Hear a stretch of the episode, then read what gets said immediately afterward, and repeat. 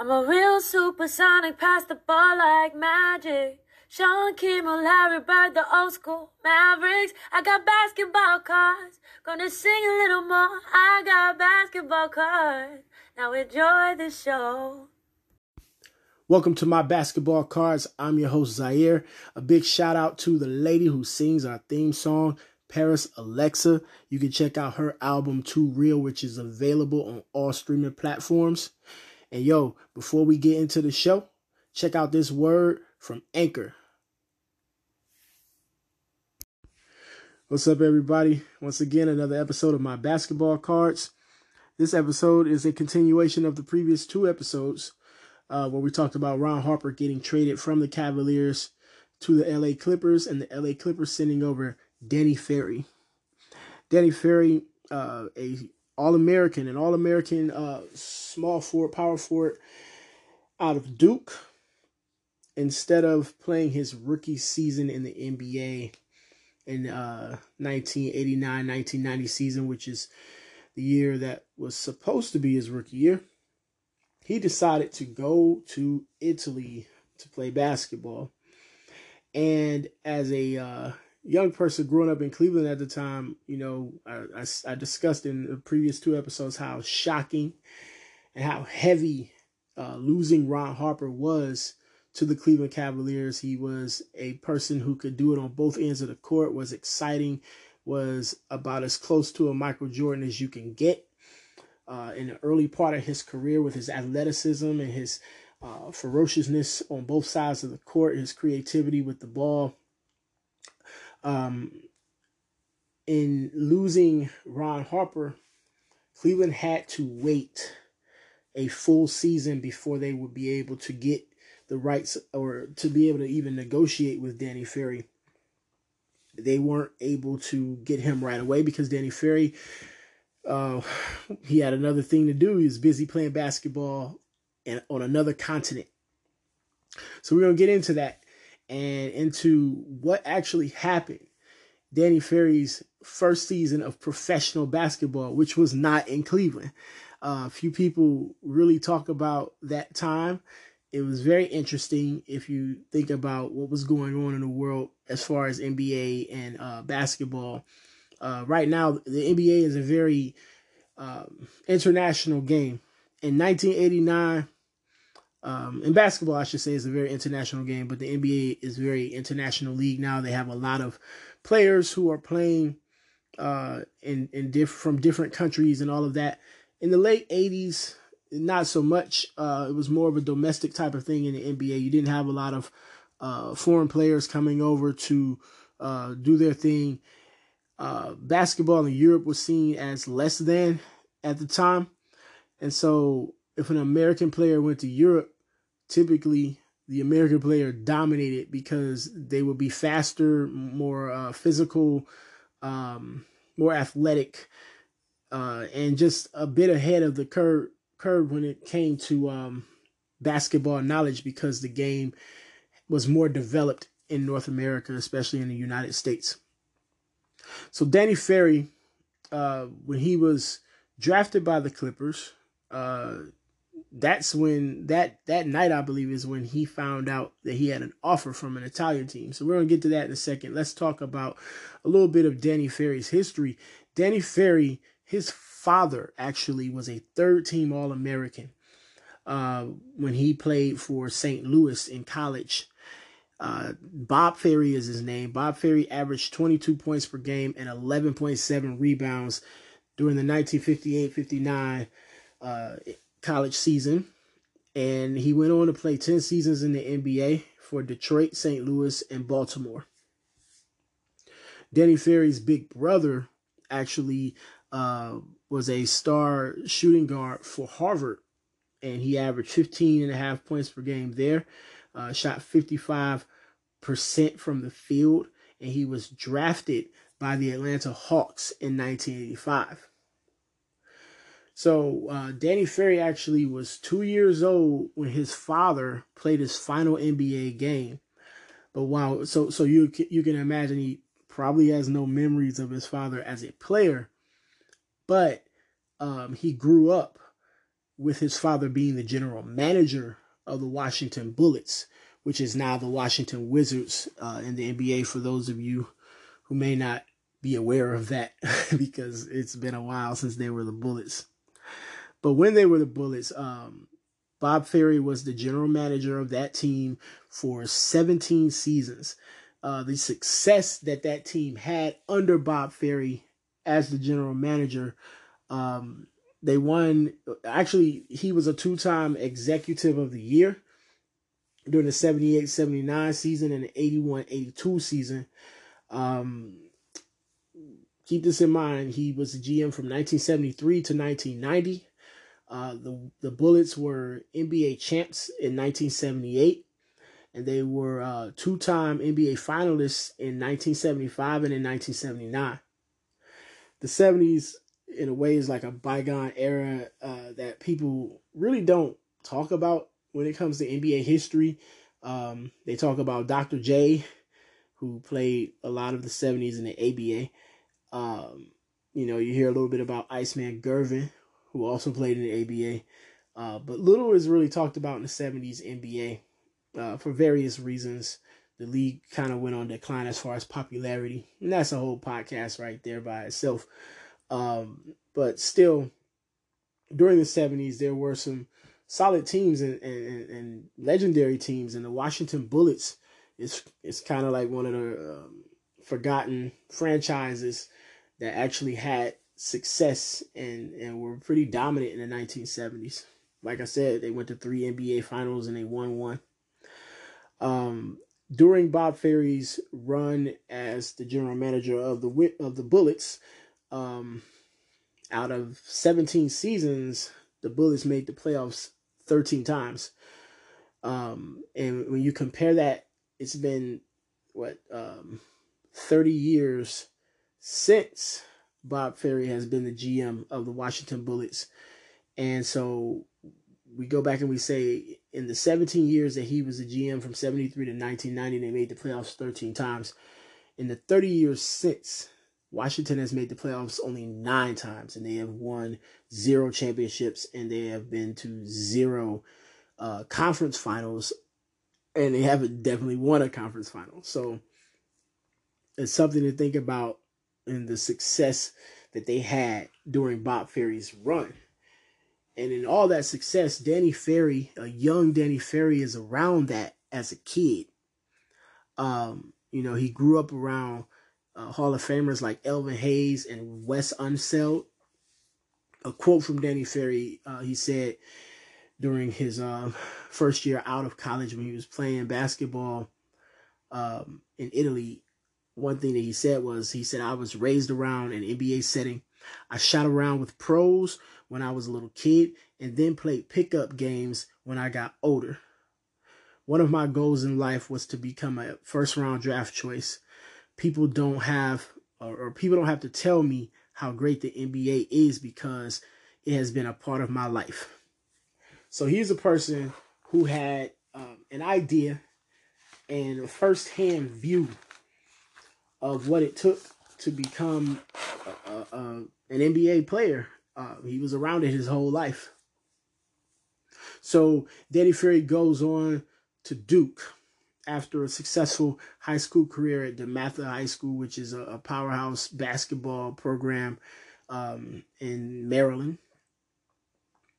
And at Duke, um, Danny Ferry goes to three Final Fours and during his freshman year, they finished as a runner up in the national championship game that they were upsetting. Um, they lost to Louisville, who, if you look at the uh, cover of the, the, the thumbnail of um, the podcast logo, there's a picture of Pervis Ellison's basketball card with the Washington Bullets.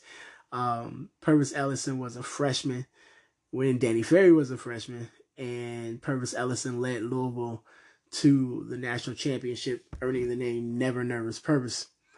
Um, so Danny Ferry was on the opposite side of that as a member of the Duke Blue Devils. Like I said, he went to three Final Fours in four years. He was a two-time All-American. Uh, I believe those were the first three Final Fours Duke had ever been to. Um, he was a two-time All-American. He was a National Player of the Year. He won the Naismith National Player of the Year Award, the USBWA National Player of the Year Award, and the UPI National Player of the Year Award. So you can call him a consensus consensus pick. Um, he averaged 22.6 points per game his senior year at Duke on 52% shooting. He shot 42% from three-point territory. Um, probably his most famous game of his career at Duke was when he scored 58 points in a 117 102 win over the Miami Hurricanes. Uh, in his final game, he actually uh, scored 34 points and had 10 rebounds, and that was in the Final Four, and that was a loss against Seton Hall and his future teammate John Morton, um, who would play with him uh, with the Cavaliers. Danny Ferry also um, had 21 points in a uh, regional final win. Elite Eight is what we call it during the NCAA tournament over Georgetown. And Georgetown was a big time powerhouse as well during the 80s and 90s when it came to college basketball. On that Georgetown team that Danny Ferry and Duke defeated uh, was a freshman by the name of Alonzo Mourning, Hall of Famer, and another Hall of Famer by the name of Dikembe Mutombo, um, and so they were both in their first uh, years at Georgetown. Um, Danny Ferry was the first ever ACC player to score 2,000 points, grab 700 rebounds, and have um, 500 assists over his career. And he was a two time ACC Player of the Year.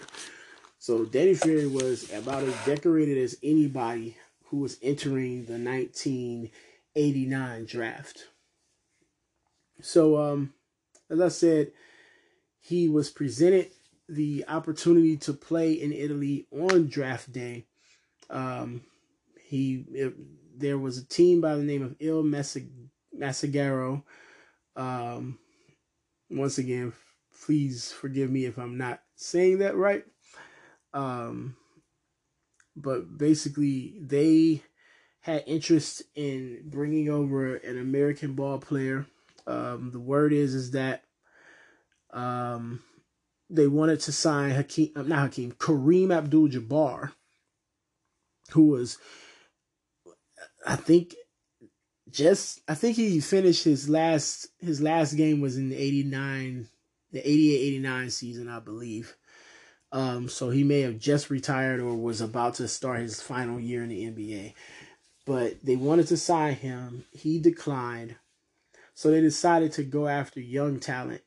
And Danny Ferry was a per- was a person that they had their eye on. He was their number one guy. Um, so after they signed Danny Ferry, um, they also wanted to get someone that could uh, another American player that could pass him the ball and set him up on offense, and that player was Brian Shaw. Now, Brian Shaw was a rookie the season before, which was 88 89, and he was a rookie with the Celtics, and he played one year with them before he had a bit of a contract dispute. He, uh, I think he was paid like a hundred grand his first year, and so um, he wanted to to get a raise because he had a solid rookie season. He started a bit he was a, a bit of, of a tall point guard, around like six six or so, six five, and so he was he was a different kind of guard that could do different things. Different kind of point guard that can do different things. So uh, the Celtics actually offered him two hundred fifty thousand dollars, but Il Messaggero offered him one million dollars. One million dollars. So you know what happened? Brian Shaw packed his bags and went to Italy. Um, so these guys, um, you know, they they head to Italy, and let me say that right away, uh, Danny Ferry and Brian Shaw actually found out that even though they were getting paid all this money and they were um, being treated well by the team, they found out that the media could be rough on some pros and the media i'm not talking about the new york media or you know, Philadelphia media or anything like that, Los Angeles media. We're talking about the media in Italy. Okay, so um, their first three games, they were averaging over 25 points apiece, both of them. And there was a headline written in uh, one of the newspapers uh, saying that Ferry and, Shaw, um, they they say they bring interest but not wins to the Italian squad. And then it says, um, when will the real Rome show up?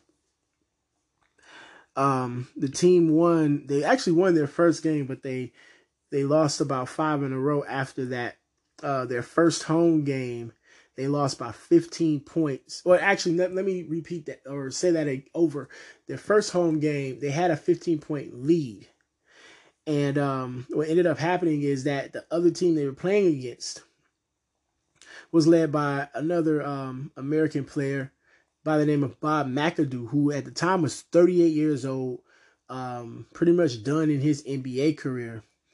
Uh, he was getting paid swell to go to Italy and be and be a performer, and he was a big time scorer in the NBA. Bob McAdoo uh, scored 29 points in his team's comeback win. Danny Ferry had 28 and uh, two rebounds. And rebounding is a thing that a lot of people talk about with Danny Ferry as a weakness. So, um, so yeah, um, the media, the media was really tough on these guys. Um, here's the here's the catch.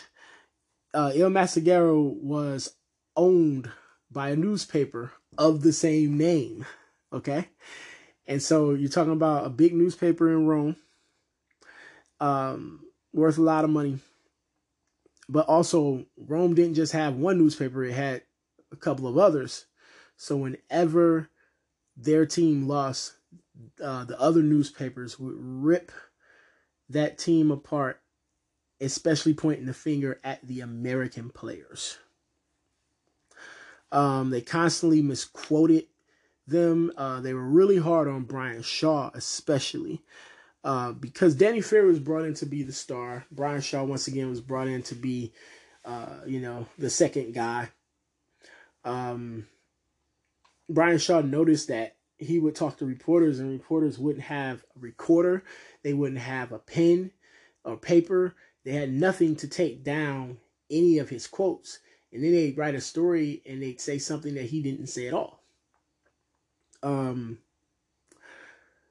when the team started out one and five, there were rumors that the team was ready to just get rid of and part ways with Brian Shaw. And the crazy thing is that at the time, Brian Shaw was actually averaging more points than Danny Ferry and had better statistics. In fact, he would have better statistics throughout the whole season than Danny Ferry. But he got the blame whenever um, the team struggled. Um.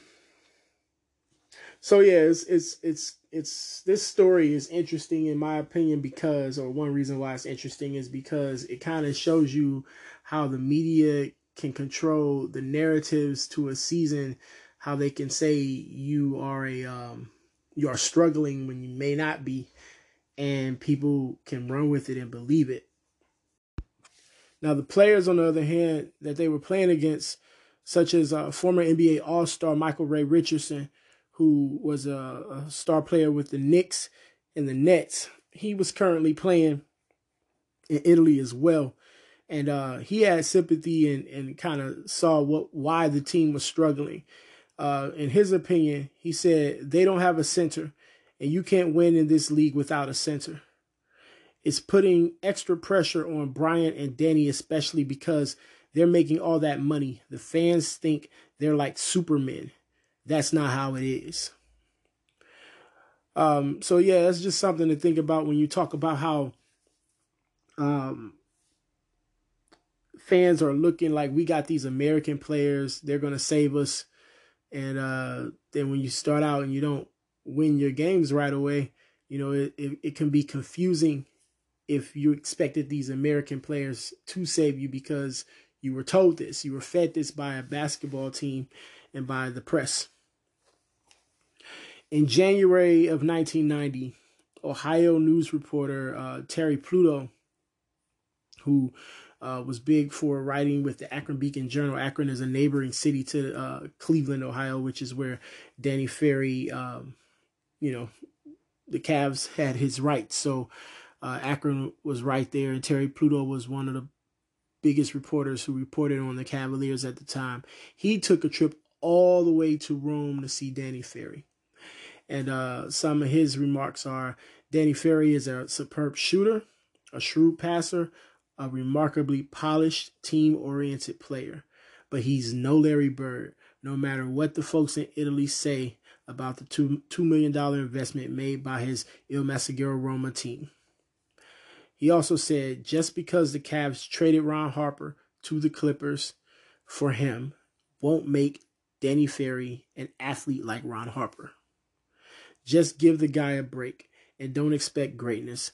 Don't buy tickets to the NBA Finals because Danny Ferry puts on a Cavaliers uniform. So when you hear a reporter like Terry Pluto go over all the way to Rome and he comes back with this, it makes you nervous as a fan because as a fan, when you saw Ron Harper play defense as well as offense, you saw greatness.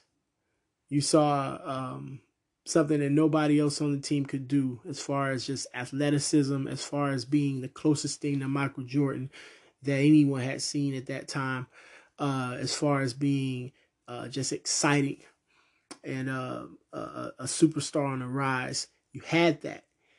And then this reporter comes back and says, Danny Ferry isn't great. So that probably is like a punch in the gut right there to Cavs fans.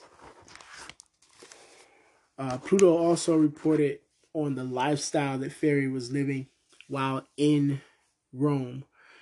He said that Danny Ferry lived in a five story piazza. He had a sauna, a rooftop terrace, two maids. Um, they cooked five course meals. They cleaned his house and washed his clothes. He said that um, he he was in a BMW uh, worth somewhere between fifty thousand and seventy thousand dollars everything was paid for. Uh, everything was bought and paid for uh, for him by the team. The restaurants fed him for free because he was a celebrity. Um, and also, the team gave him 15 free airline tickets to anywhere on earth. Il Messaggero Roma, um, they own they were owned by a person uh, who is Ra- Raul Gardini. Um, he was said to be worth around $20 billion, or his businesses were. The team actually spent $75,000 on Danny Ferry before he signed um, when they took him and his parents uh, to Venice, to Rome, to Monte Carlo, uh, just to impress him and his family so that they can encourage him to sign that contract. Uh, Guido Bag- Guido who was the assistant general manager of the team uh, that was trying to sign Danny Ferry, he made this remark, and this is a very, very important remark. So please listen closely. He said, We wanted to make a huge splash, get lots of worldwide publicity. Ferry was the college player of the year, the new Larry Bird, and one of the few great white players. There's no one in college like him this year. All right, so I said previously that uh, race had a big deal to do with this whole situation as far as the trade and as far as how white players, white basketball players that have any bit of success are um, kind of seen. They're often viewed as the next Larry Bird. When I said this before, you know, I mentioned names like Christian Laettner and Wally Szczerbiak. Um, just as a as a news reporter, once upon a time I was a sports reporter. I covered college and NBA basketball throughout my life. Um, I remember being in college. There there was a player by the name of Greg Stempin, and he was really really good at the University of Toledo. And um, all I kept hearing fans say and reporters, he's the next Larry Bird. He's like a Larry Bird. And I actually wrote, I was a, a reporter in college at this at the time, and I actually wrote like, no, he's no Larry Bird, and y'all need to take that off of him. And people actually took offense to it and said that I was, was they called it reverse racism or something. But basically, my intent of it all was that no, every time you guys see a talented white player, you should not put the Larry Bird tag on him.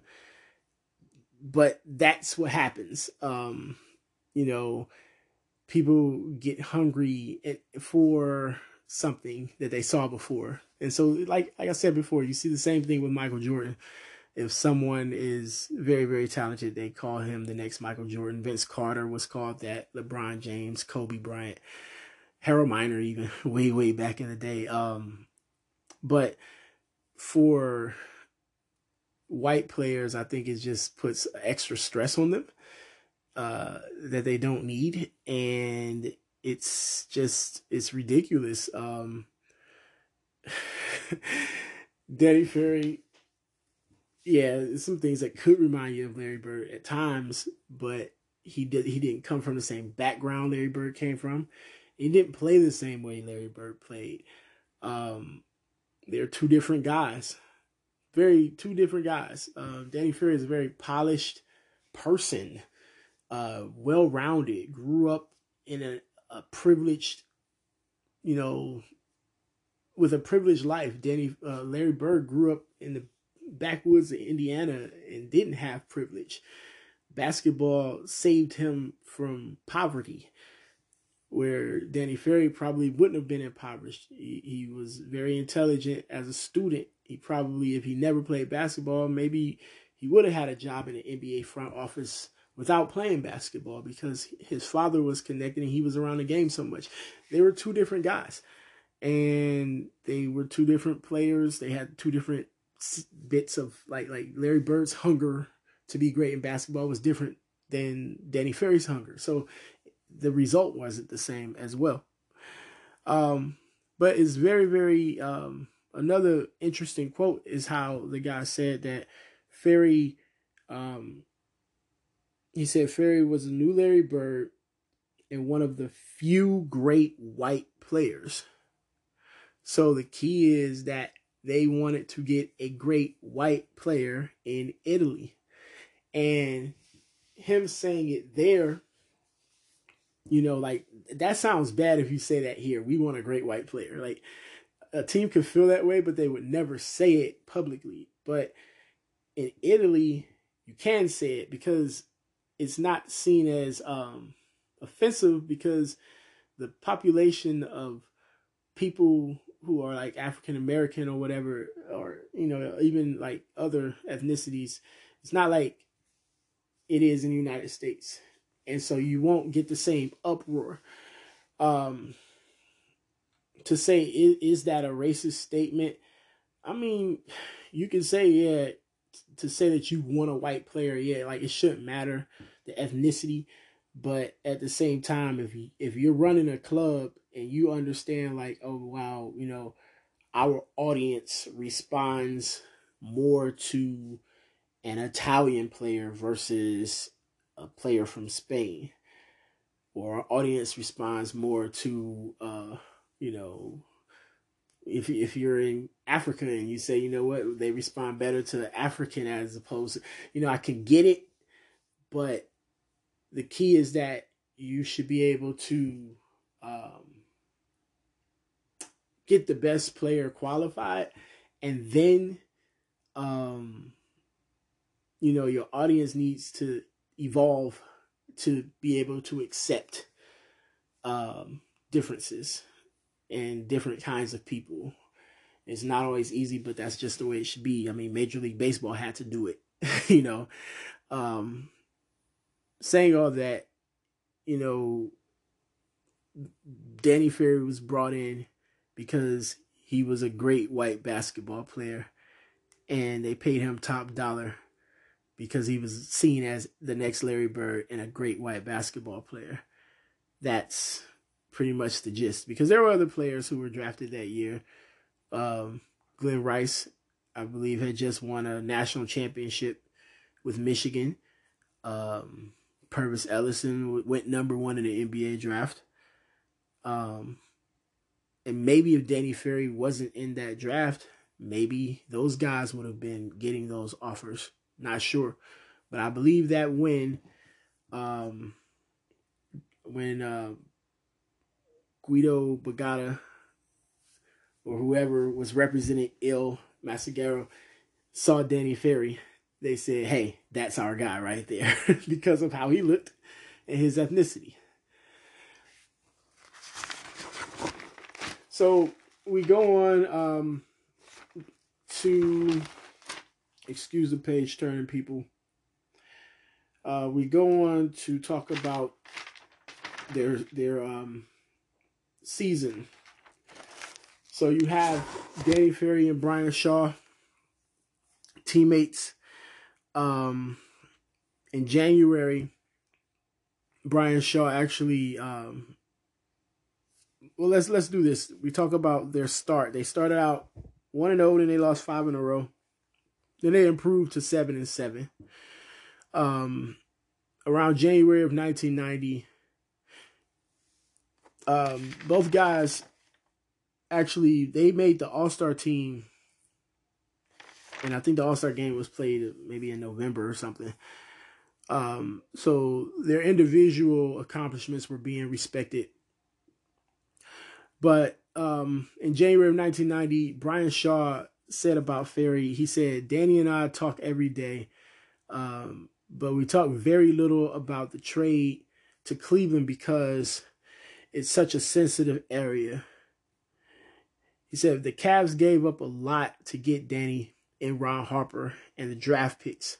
If he signs with Cleveland, the pressure will be enormous. Now, Ferry when he was asked about this, Ferry is just like, you know what? I've been under pressure my whole life. Um, he said, when your father's a pro, and when you play where I've played, there are great expectations, but that won't be there won't be any. The expectations won't be any more than I place on myself. They won't apply more pressure than than they place than he places on himself. Um, he said because of his background, he knows what it takes to become a good NBA player and what it takes to stay one. He said, I know I can be a very good NBA player and I can help any team improve. It just it's just a question of when and where I'll do that. So this is in January. Something to keep in mind is that it's January. The trade was made in November. So this is you know a couple months have gone by. Danny Ferry has not talked to the Cavaliers, has not uh, negotiated any kind of contract to play the next season. Uh, 21 games into the season. Uh, it's February 1990, and the Cavalier, not the Cavaliers, they're on my mind. Uh, Danny Ferry is averaging 22.7 points per game.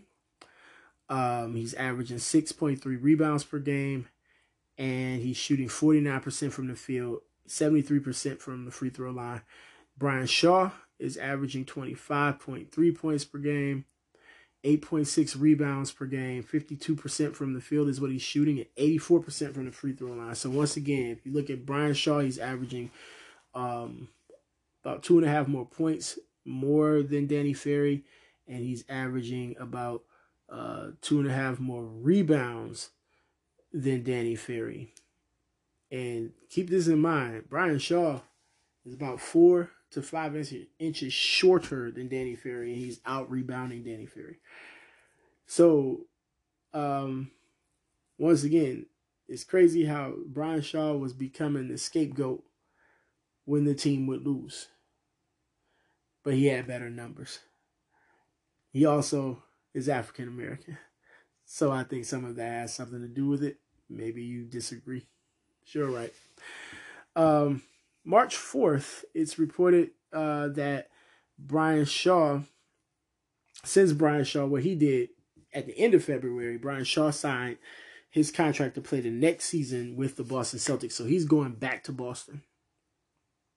So since he decided to do that and he made it public, um, everyone's got expectations now of what Danny Ferry is going to do. And so remember, I said that the newspaper there's a newspaper that owns the team that Danny Ferry is playing on, and there are other newspapers who are reporting on the Ferry situation, and they're looking for anything to discredit that basketball team since it's owned by their rival newspaper.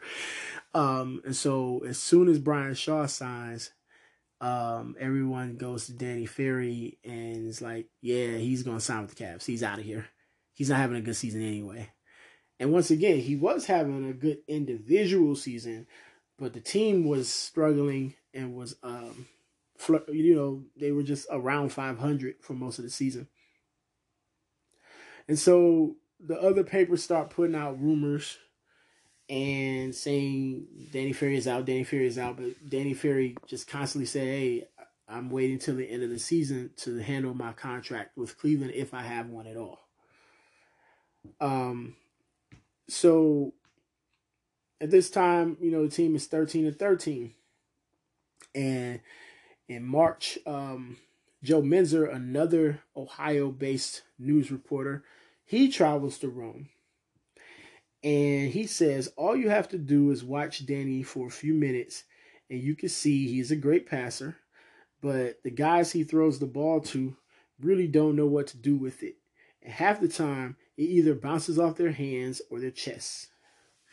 He said Danny is smart enough to know that you can only play this kind of basketball for so long before his skills will erode. That's why I can't believe he's he'd stay for another season. Um, Menzer predicts that Danny Ferry will average somewhere between 16 to 20 points per game in the NBA and have about a 10 year career. And he said that um, he probably won't be a perennial All Star, but he should make a, a couple All Star games. He said he wouldn't be surprised if that happens. More page turning.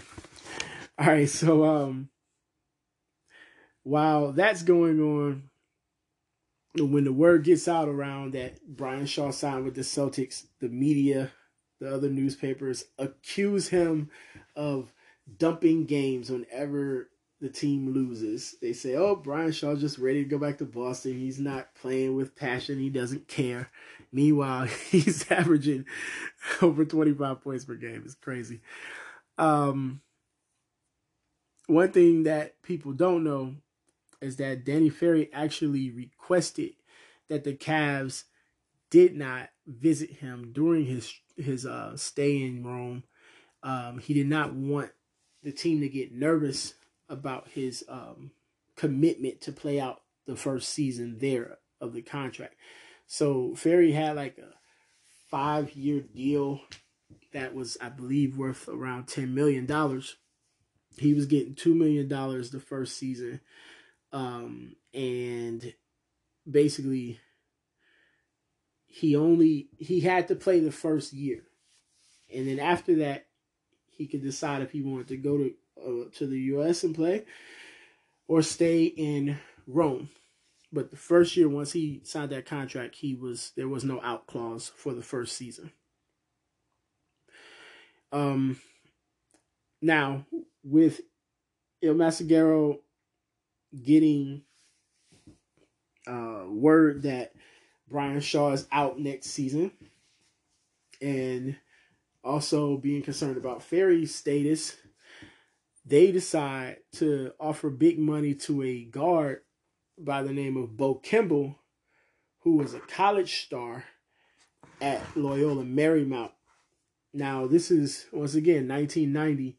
For those of you who are very, very young and, and don't remember and don't know, um, Loyola Marymount was becoming a basketball powerhouse, and Bo Kimble was one of the top players, top scorers in the country. Um, he was just an amazing type of scorer. Their system, they just scored, scored, scored, scored, scored. I'm telling you, like the scores of their games, they would have like 130 points. Um, Bo Kimble actually averaged as a senior during the 1989-90 season, he averaged 35 points per game in uh 32 games. He shot 52% from the field and uh 46% from three-point territory. It was just unreal how um just him and there was another player by the name of Hank Gathers who actually passed away tragically. They both just put points up like it was nothing and they ran and they shot the ball quickly. Uh, their goal was to get more shots up than you could, and that's how they would win their games. Um, Bo Kimble was a, an All American in 1989 90, the 1989 90 season. He was the WCC Player of the Year, West Coast Conference Player of the Year, and uh, he was also NCAA All Region selection. So yeah, he was a big time uh, prospect with all that scoring. Six foot four guard.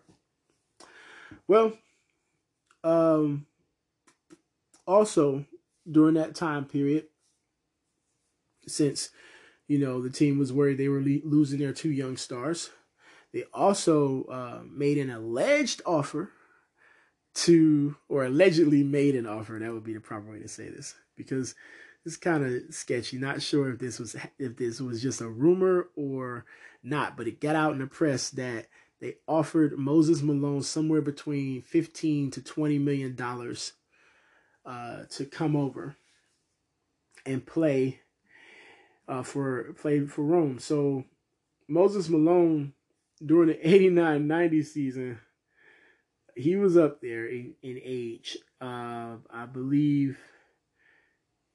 See, the key with Moses Malone is that he started his career in the 70s, 1974 75 season, but he was 19 years old. He was right out of high school.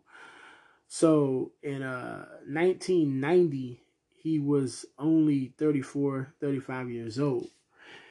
So, I mean, that's considered old during that time to play in the NBA. Um, but there there were players like we mentioned Bob McAdoo earlier who was 39 years old having a great season. And another thing about playing in Italy too was that they didn't have the busy schedule that the NBA had.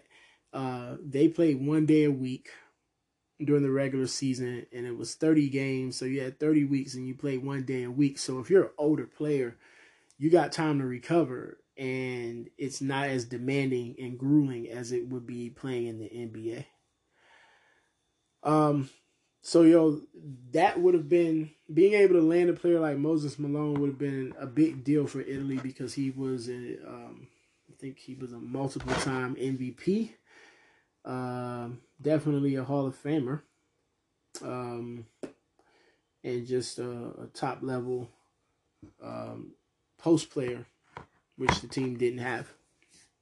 Another thing to remember about the Italian league is that each team could only have two American players. And uh, Il Messaggero was willing to pay like top dollar to get guys over. So we are going to take a quick commercial break and then we'll come back and we will uh, wrap up um, the first season Danny Ferry had in Rome. So after um, the regular season was over in um, April, the playoffs uh, began, and the first playoff game that Il Messaggero had with Danny Ferry and Brian Shaw, uh, Il Messaggero won 98 to 72. And Brian Shaw, he actually had a dislocated shoulder that he was playing on. He scored 20 points in the first half and he finished the game with 23 points. Uh, Danny Ferry had 22 points. And the win was over a team called Rutini Reg, Reg, Reggio Emilia. Please forgive me for not knowing any type of Italian. um, so the team that they defeated, however, um, or played that series, I should say, um, had a player by the name of Joe Bryant, who is the father of Kobe Bryant. And Joe Bryant was guarded by Danny Ferry that day. and Danny Ferry limited him to three points. I feel it's important to note that Joe Bryant at the time was 35 years old. And once again, goes along with the theme of that NBA players were being offered money to go to Italy. Usually it was guys who were at the end of their career. Brian Shaw and Danny Ferry were special because they chose to go at the beginning of their career and they chose to go as first round draft picks, not guys that's struggling to make the team or free agents. They were guys that were brought in to contribute to the teams that drafted them or uh, to the teams that acquired their rights. And so it was a different situation than a Joe Bryant who had already played in the NBA, uh, who probably wasn't going to get another opportunity to play in the NBA. In fact, Joe Bryant's last NBA game was in 83 when he was 28 years old. So he was seven years removed out of the league. Um, so yeah, you had guys over there. Uh, I believe like during the season, Mike Mitchell, who was another player who was towards the end of his career. He was an NBA player once upon a time, was leading the league in scoring. His team, I think they had lost like they lost many games. They were like oh and whatever, and he was averaging like thirty something a game. They said he had a game where he shot 33s in one game and took 40 shots. 30 of them were three pointers. Uh, he must have just had a, a, just a, a bad cast of guys and just said, I am not passing any of you guys the ball ever. Um, so, yeah, so going back to the story, um, Ferry and Shaw helped lead their team to a first round win. Um, they won the, the, the series was best two out of three, and so they closed the series and won 95 to 86 in that game. This is uh, April 29th, 1990. In that game, Danny Ferry had 18 points, Brian Shaw had 15. On uh, May 9th, 1990, uh, the playoff run ended in the quarterfinals. Um, Brian Shaw had 46 points um, in a 111 and 103 loss to Scavolini uh, Pesaro which which eliminated their team. Uh, Danny Ferry finished the game with 16 points, and he fouled out with five minutes to play. Um, another tidbit from that season, you can call this a conspiracy theory, but Danny Ferry wasn't really having an issue with fouls and being foul and, and fouling out of games uh, until later in the year. Um, maybe because word was out that you know they probably were leaving he wasn't being treated as much like a star in the games anymore because they may have knew, known he was out of the door because he just all of a sudden went from never really coming close to fouling out to fouling out a little frequently towards the end of the year.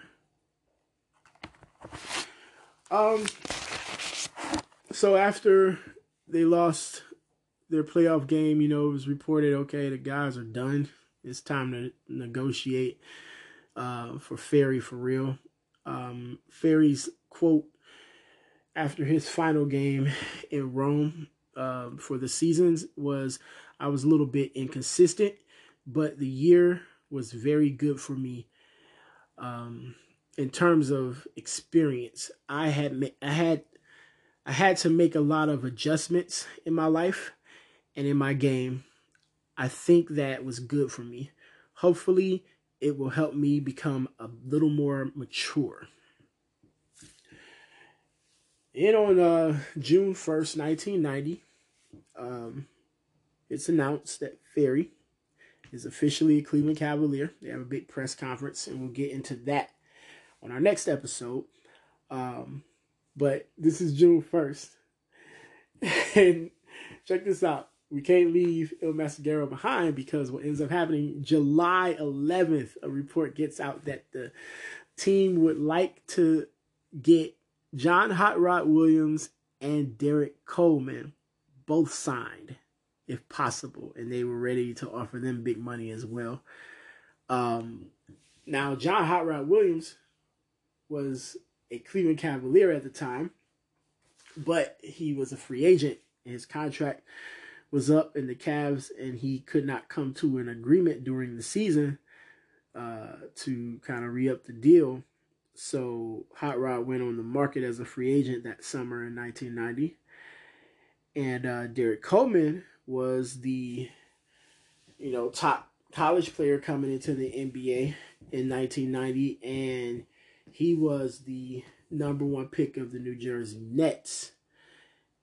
And Il Messaggero was like, hey, we'll take you and we'll take Hot Rod. um, they got neither. Both players ended up getting big time contracts. And I believe that the threat of going to Italy helped. Yes, times were changing and money was getting bigger, revenue was getting bigger in the NBA. But the fact that players had somewhere else to go, they could use that as a, a bargaining tool where before they couldn't. And even if the team didn't think they would go, they didn't want to take the chance of them going and then losing out on a great player and you know setting their franchises back years. Um, Hot Rod Williams would become the highest paid player in the league briefly. and uh, Derrick Coleman got a, a, handsome deal from the New Jersey Nets. Um, what Il Messaggero did get, actually, which at the time, I don't know if people knew, was going to be a big deal, but they ended up getting a future Hall of Famer and a future Boston Celtic in 23 year old Dino Radja. Um, he signed to play for Il, for Il Messaggero, uh, becoming the team's star the next season after uh, Ferry and Shaw were gone. Um, Dino Radja was a power forward from Croatia. He uh, played alongside Toni Kukoc, Drazen Petrovic, those type of guys who you definitely may have heard of. He was recently inducted into the Hall of Fame maybe about two years ago. Um, more so for his international play, but he did play a few seasons with the Celtics, maybe about three. He ended up, I think, having some injury issues. But while he was with the Celtics, he definitely was a fine player. Um, you know, he wasn't so many European players um, before him, or the, not so many, the ones who came before Dino Radja that were front court players. Many of them didn't did their games didn't translate well in the NBA at the time because the NBA was more physical. Uh, Detlef Schrempf was he was a German guy who uh, was like the lone successful front court player. Um, uh, another player, um, Rik Smits, also as well from um, Holland, was another guy. But typically, most European front court players struggled, and most European guards were struggling at the time too. Once again, the game just there. The game was developing in Europe as opposed to in uh, the United States, where it was already on a top level. Um, Dino Radja was physical, strong, had a strong body, had excellent uh, offensive skills and touch by the basket and, and um, the ability to score, you know, 15, 12 feet away as well. Um, he could play strong and he could play with finesse as well. So he had a little bit of it all. Um, so yeah, he had a, a, a strong career, a very accomplished career as a as a basketball player all around the world, including the NBA. Il Messaggero also got a couple NBA stars the next couple of seasons. Let's not call them stars, but accomplished NBA players who played on big franchises. Uh, Michael Cooper, uh, an LA Laker who had won championships with the Lakers, signed on to play in 1991.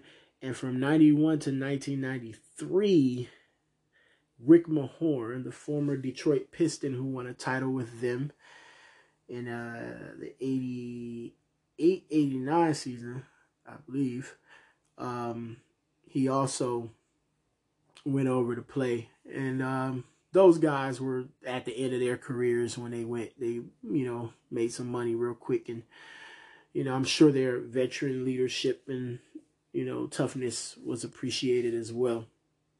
So El Messaggero, um, still around, still still doing their thing as a franchise. um, have had so many players come through their doors. Um, another player who you may remember recently, or not recently, but within the last maybe decade or so that played for them, Brandon Jennings, who was um, a up and coming star for the Milwaukee Bucks once upon a time. He also played there as well. So yeah, Il Messaggero still they still got cash and they still got money to bring people over to play basketball. But Danny Ferry and Brian Shaw um, were definitely interesting in their the risk that they took um, to go over and play to make the money to um, actually be able to use that as a negotiation tool. Um, because you know while Danny Ferry he he says all the right things and you can believe that he did not ever say there's nowhere where it's quoted that Danny Ferry said I don't want to play for the Clippers when the Clippers drafted him. But there's something to be said that the Clippers probably didn't want him because they kind of said as much in some reports.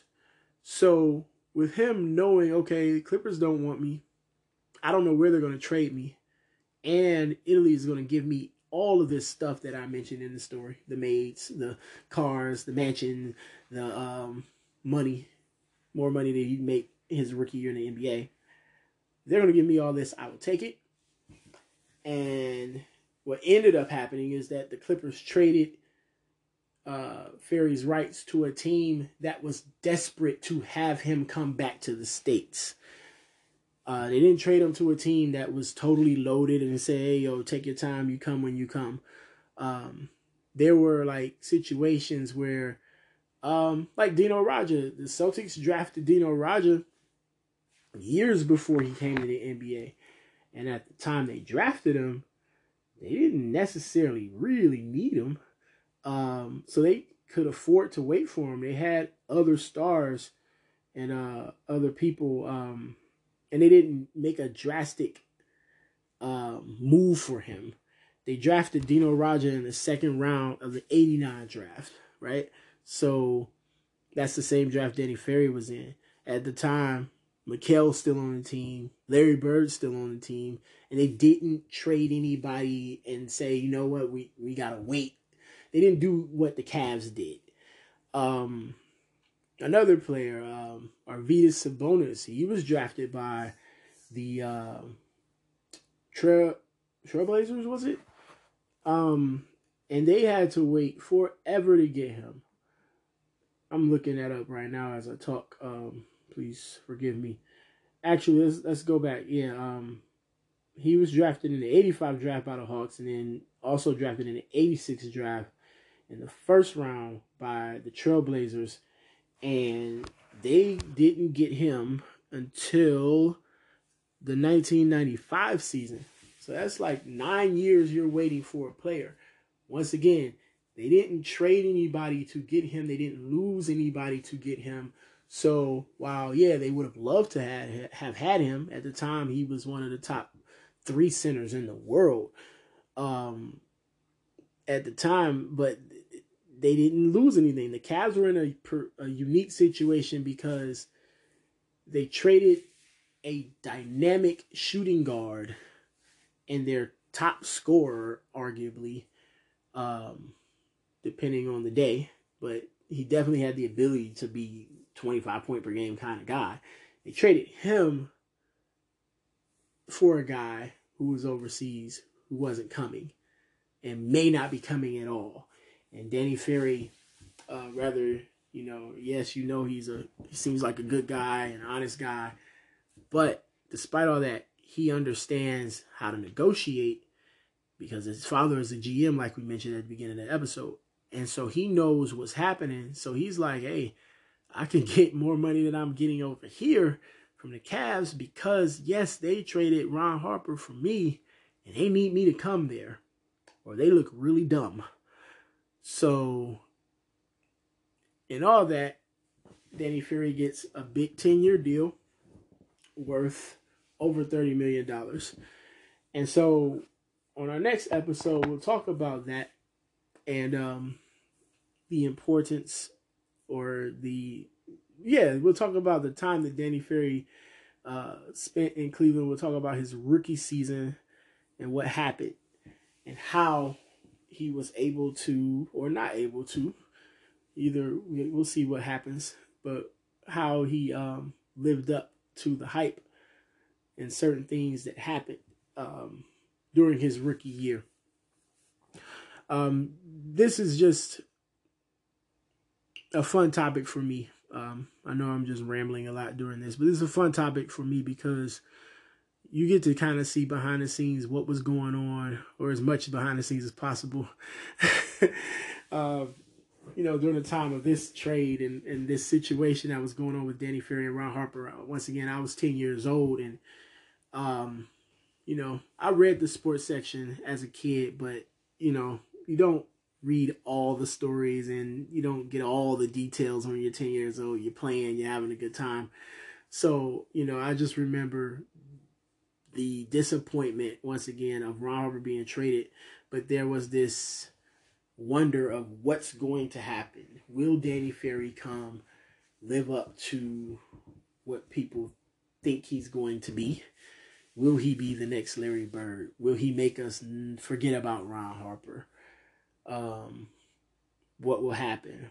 And the crazy thing is that there was hope from a certain group of people in Cleveland. And there was another group of people in Cleveland that kind of felt like, oh, here's another great white hope, an overrated white guy coming in to save the day, and he probably won't save the day. And, you know, it, you hate to go back to race, but it did play a role in what people thought and how people judged the trade and um, why the trade was made probably um, that's that's just is just there um, the reality of it all can be false but the perception was there and that was unfortunate um, so yeah with, with all that being said very interesting time. Danny Ferry is one of my favorite players in Cavs history. Um, just on how he uh, fought through all the things that he had to go through as a pro. It was very interesting and it very inspiring in my opinion. So we're gonna wrap this episode up, but we'll be back to talk about Danny Ferry in the NBA, um, especially his first season and what went down. Um, not sure how many more parts we're gonna have to this. Um, it may we may just talk about his first season on the next episode, or we may talk about his entire NBA career with the Cavs.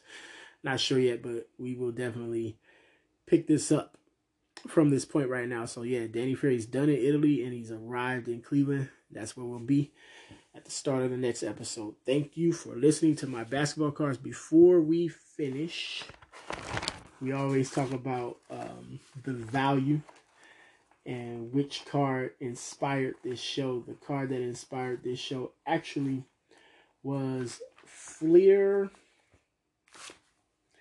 1990 Fleer rookie card. Danny Ferry um, is number 33 in the lot of cards.